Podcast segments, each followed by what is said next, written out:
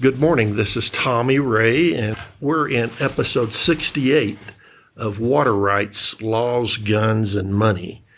Today is March 1st, 2023, and I'm fortunate today to have Ian Farrell, who is an attorney and he does various things, but his main focus is water. He's a graduate of the University of Arizona, and Martin Sarley. Uh, Martin was a water commissioner for both Boulder Creek and which other one? Uh, St. Vrain Creek, and I was the deputy water commissioner for districts five and six, Division One. I wanted to ask Martin. I, I told him before we started that if I tried to become a water commissioner, honestly, I feel like I would have to work for the state for three years and follow someone around. It is so complicated. They've got to set the ditch head gates and open them and close them so that the farmers are getting their proper amount of water. Tell me, tell me some of the difficulties that you face, what it is that you did and what you didn't like and what worked and what didn't. Thanks for the opportunity to talk to you today, Tommy. Appreciate being able to kind of tell the side of the story to the public so they get a better idea of what water commissioners do. Uh, I'm just going to start off with a really brief disclaimer. Uh, I still work for the state of Colorado. I am not part of the Division of Water Resources any longer. I'm with the Colorado Department of Public Health and Environment. Um, I will be going private sector starting on July 1st, 2023. So all these opinions are my own. They do not necessarily reflect the state of Colorado's opinions in any way. Um, and we are at the University of Colorado Boulder today. My statements do not reflect the opinions of the University of Colorado at Boulder. That's exactly what we want. I want your just your own opinions, and that's one of the things I love about doing this podcast is I don't work for anybody. I don't work for a government agency. I can say what I want. so here we go. Describe the job of a water commissioner the simplest way I can describe the duties of the water commissioner is a water commissioner is there to quantify and then administer the water resource, ideally in real time when possible. But that doesn't happen always. Daily, you go out there and maybe the river is running mid high and you have to start turning off some water users. How do you determine who gets turned off first? Describe a call and then what you do after a call. Okay. Probably a good way to get into this is to first describe all the water in the state of Colorado is owned by the state of Colorado. Okay. I, yeah, I'm That's what all true good government employees say.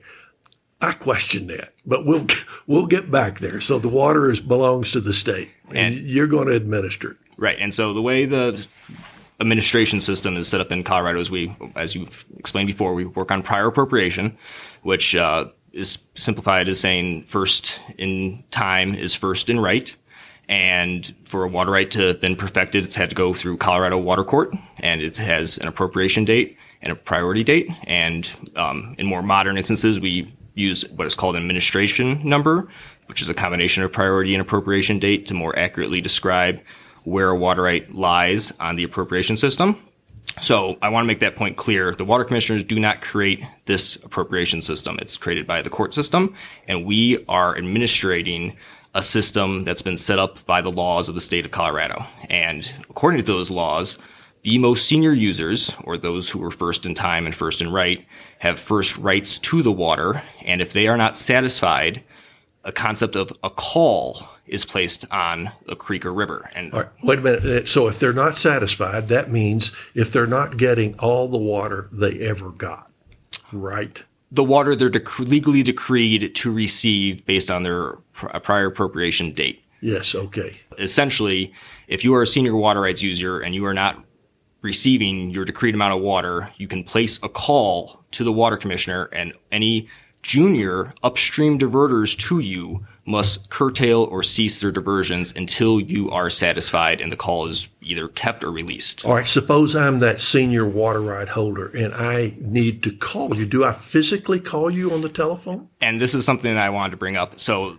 the concept of call is much older than the concept of the telephone. And the first water commissioner in Boulder, when he got his first telephone, wrote in his journal consistently about how the phone would never stop ringing and how much more difficult his life had become as a result of this technology improvement. But um, one of the ways you can get a hold of your water commissioner is by telephone. Now, I'm just going to make a blanket statement here. How you communicate with your water commissioner is something you should talk to your water commissioner about. Do not say anything that I'm saying is way to talk to your water commissioner, you should talk to them and make sure you understand how to get in contact with them. But a phone call is a way to get in contact with your water commissioner. Um, some of them prefer email or text messages. It's probably a good idea to have a written communication if you are requesting a call as a senior water rights holder, so you have a written record of what's occurred. But you don't necessarily need to call somebody, but a phone call would be a way you can communicate to your commissioner that, hey, I'm not satisfied and I need some help here. Okay, so the downstream farmer, the senior water right downstream farmer has now notified you that he's short of water and he needs more water. And that notification is referred to as a call. And that notification can, as you said, come in through a phone call or email or text message or something that you've been notified. Hey, you need to start cutting others off. Yeah. So once the commissioner has been made aware that there's injury potentially occurring to a senior water right, um, administration action begins. And that could be a number of different things. The first step is usually quantifying the resource to determine what administration action is appropriate to satisfy that specific downstream call. Wow. Okay. So you're bringing up something I don't know about. Uh, in other words, what administrative action? There could be different, a different administrative action than just cutting a junior water right holder's head gate back? It might not necessarily be fully curtailing that junior water right. They might take a partial decrease in their diversion. There's um, a lot that goes into determining what's the most appropriate administrative action to take. So, for instance, say you're a senior water right that you've describing as theoretical circumstances. Just say you have an 1860 water right to be yeah. very senior and very clear. I don't necessarily make the call 1860 on the river to satisfy your 1860 right because that would call out more water than is beneficially required to to satisfy your right. You would potentially be having more of the river come down your way than you need to to say satisfy your 10 CFS. So you set the call to a less junior right sometimes, and this isn't always the case, but just because you're an 1860 call and you're not getting enough water doesn't mean the call on the river instantly becomes 1860. It might become 1876 because by taking out those 16 years of diverters potentially between your water right and what would be required to get you water, enough water would come downstream where you would be satisfied. And the call wouldn't necessarily need to be 1860. It could be something junior to okay, that. Okay, I see Ian's wanting yeah. to jump in here well, just a second. This this leads to a point we're going to talk to later. As the you know system has progressed, the web of junior rights above stream from the call has gotten more complex because there are more users the most junior have to yield the stream, and then it kind of goes down the you know down the list. Our first rights were in the 1800s, and now you know there's a lot more users. So the complex web of upstream junior rights is kind of complex. You know.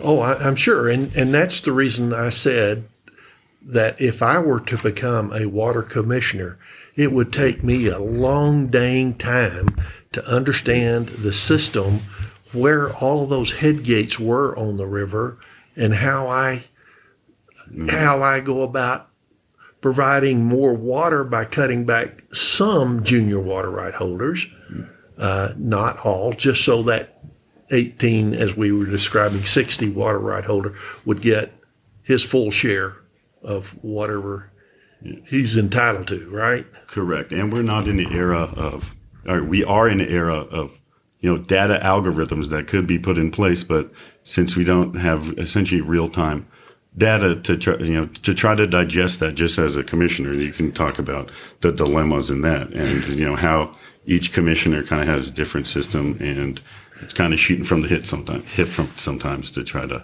do it properly. Yeah, I, I can remember meeting with one of the commissioners on, I think, Boulder Creek, and we met every Tuesday or something mm-hmm. at the Burger King, and he'd go over who needs what water. Yeah, it was my mentor, Bob Carlson. Yeah, it was Bob Carlson. I was amazed at how he just sat right there and talked to the users about what was coming up and what the river was running and who was going to be have to be cut back.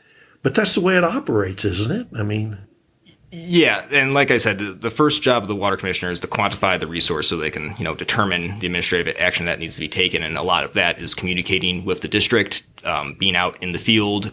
As Ian said, we don't have as many real-time monitoring stations as we'd like, like river gauging stations that provide accurate data about what the flows are at a given geographic location.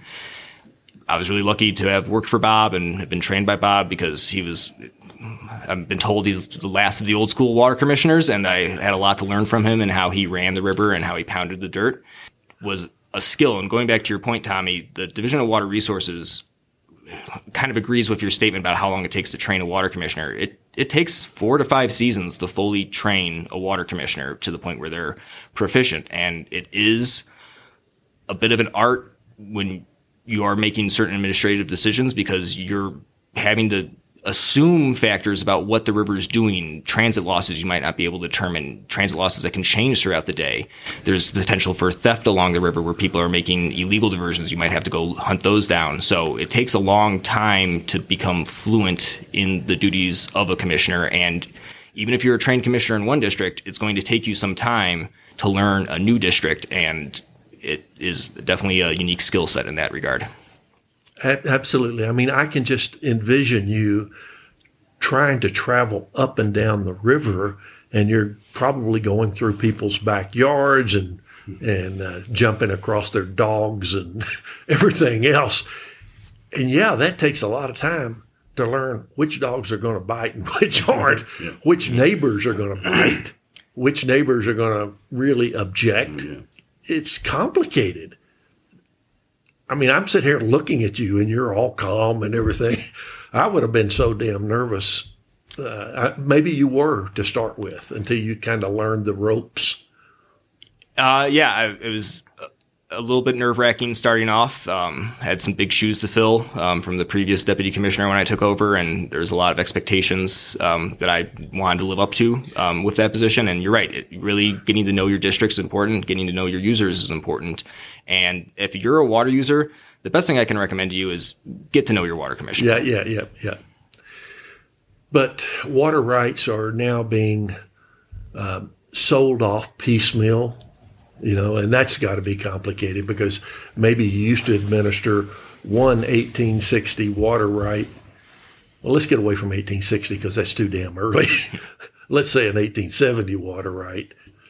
So an 1870 water right, say that was uh, for a, a, a number 10 CFS. Is that a fairly large water right? for the time, um, you got to remember when you only have wood infrastructure, you can only control so much water. Yes. Yes. And I have seen some of those head gates that are wood and the water seeps through the wood. There's no way you're going to control all of that. It's going to get through. People downstream that are complaining that they're not getting all their water and they go up there and they see that wooden head gate and they go, you know, one CFS is clearly flowing onto his ditch. Why don't you fix that, water commissioner? That's a great question, Tommy. And I'm going to make a, another blanket statement here. There is a huge variation in what is considered acceptable between the water divisions. And we have a different division engineer for each of those water divisions, and they all do report to the state engineer. But the standards enforced through the divisions vary greatly, and we'll probably talk about this in more in depth later, but also the way diversion records are created in the districts or divisions vary greatly. So, in Division One, historically, the division engineer has been very aggressive about preventing leaks and ensuring that the South Platte Basin is protected through proper infrastructure and upgrades in infrastructure over time. But in other divisions, you very well, may find a wooden headgate someplace. Yes. And it may be leaking, but that's what it's been doing for 150 years potentially. And that's its historic use has been that way. And there hasn't been necessarily enforcement action taken against it. I'm not saying that's right or wrong, and I'm not trying to either criticize or compliment any other division engineer for taking a certain action, but a lot of the historic history of how water rights been used impacts whether or not it's going to be causing injury to anybody else. So if that water right was perfected and it had a wooden head gate and that was the best that they had at the time and it was leaking and that's the way the system's always interacted, it might not necessarily be causing new injury, but is it maximum beneficial use? No. And so there is a way for the division engineer to come in and say, this isn't the maximum beneficial use. You're not using this resource properly. And we have statutes in place at the state level that require them to make changes or uh, fix, repair, or replace any damaged infrastructure. Okay. I'm, I'm sorry, I'm going to jump around here a little bit, but as you're talking, I'm thinking of various things. So Bob Carlson retired, I guess, and you took over. Uh, as I remained as deputy, and they hired uh, another commissioner who's no longer with the state. When he retired and someone else stepped into his position, not you, Yeah. okay, and so you continued to report to that newer person, but but he didn't understand the system, did he? You had to train him up. She was a previously trained water commissioner from another division, and Okay. going on what I said, there's a huge variation in difference. Um, Yes. And I'm trying to speak as carefully as I can here. Yeah, yeah. no names are being spelled out. Yeah. Um, But give me the initials. No, no, so I'm kidding. I was working for Bob Carlson was a very unique experience, and I was very lucky to learn from Bob. And Bob is very hands-on instructor, where he expects you to go and figure it out yourself, and then ask him questions. And Bob will answer any question you have for him, but you need to know what question you're asking. He's not just going to spoon feed you. He only gave the new commissioner who came in a couple weeks of training before he retired, which um, he you know went around and showed him the district. But there's a lot of stuff to learn. And when Bob retired, one of his last lines to me was, "All right, Martin, it's your job to complete the new commissioner's training." So I did the best I could, and I, I really tried the best I could, and I, I worked really hard. I really loved my job, and uh, it was a very difficult decision for me to leave my position. Uh, And how long ago did you leave that position? uh, I left the DWR October 18th, 2021, and I've been with C- the Colorado Department of Public Health and Environment since then. Okay. So did they immediately then bring in someone to replace you? Uh, no, the new deputy wasn't hired until almost a year after I departed. And uh, the previous commissioner who took over after Bob Carlson departed one week after I put in my notice.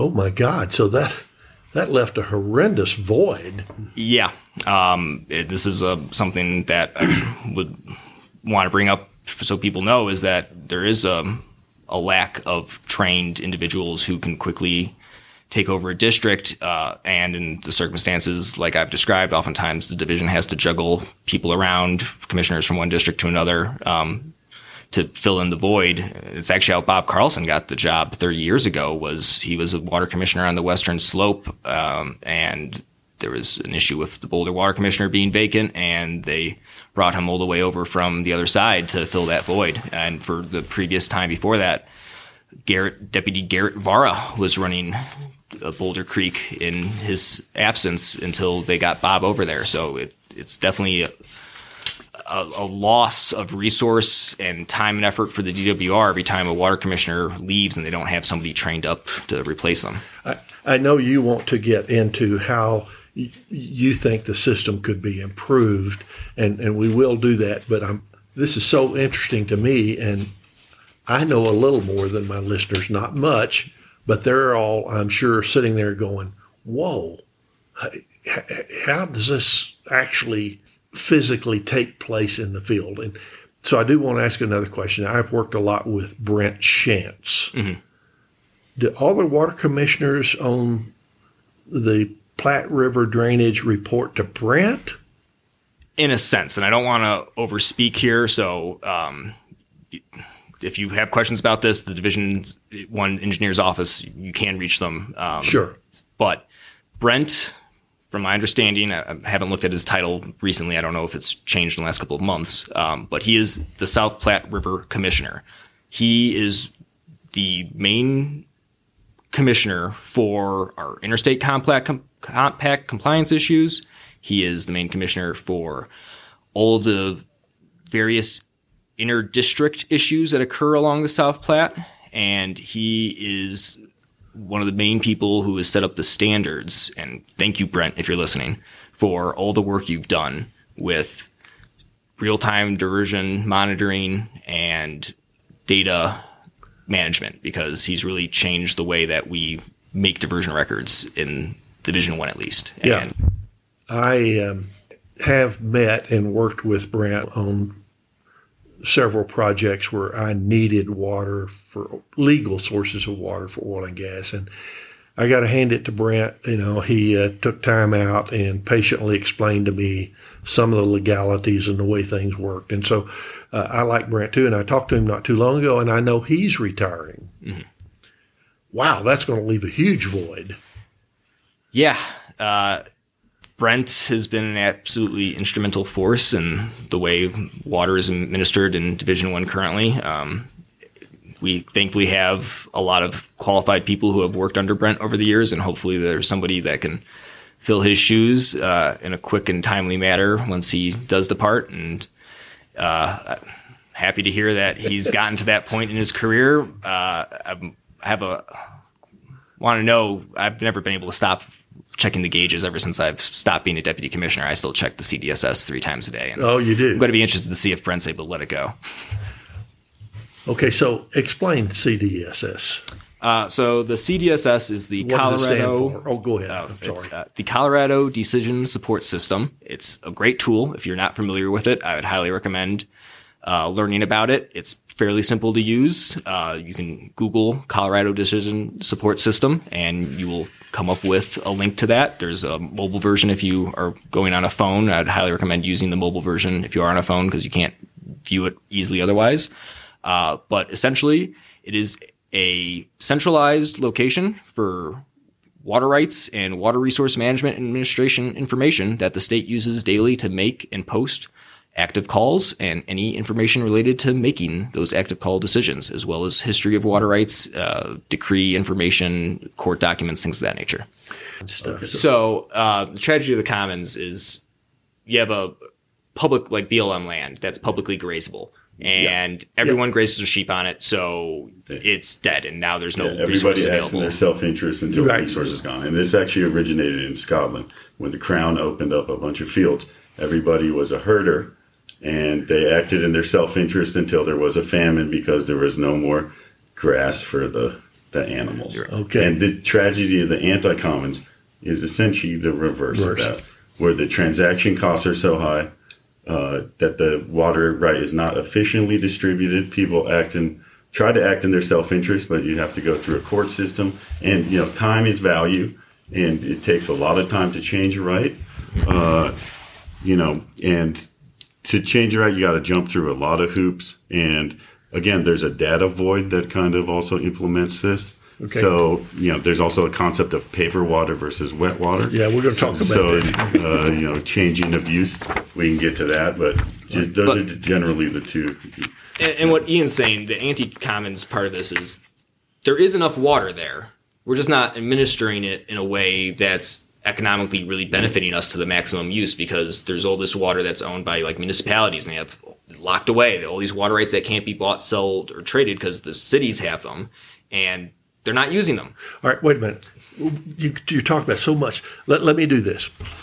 Um, so I I need to put an ending to this one, and then Okay. So, so um, let's see what I want to say.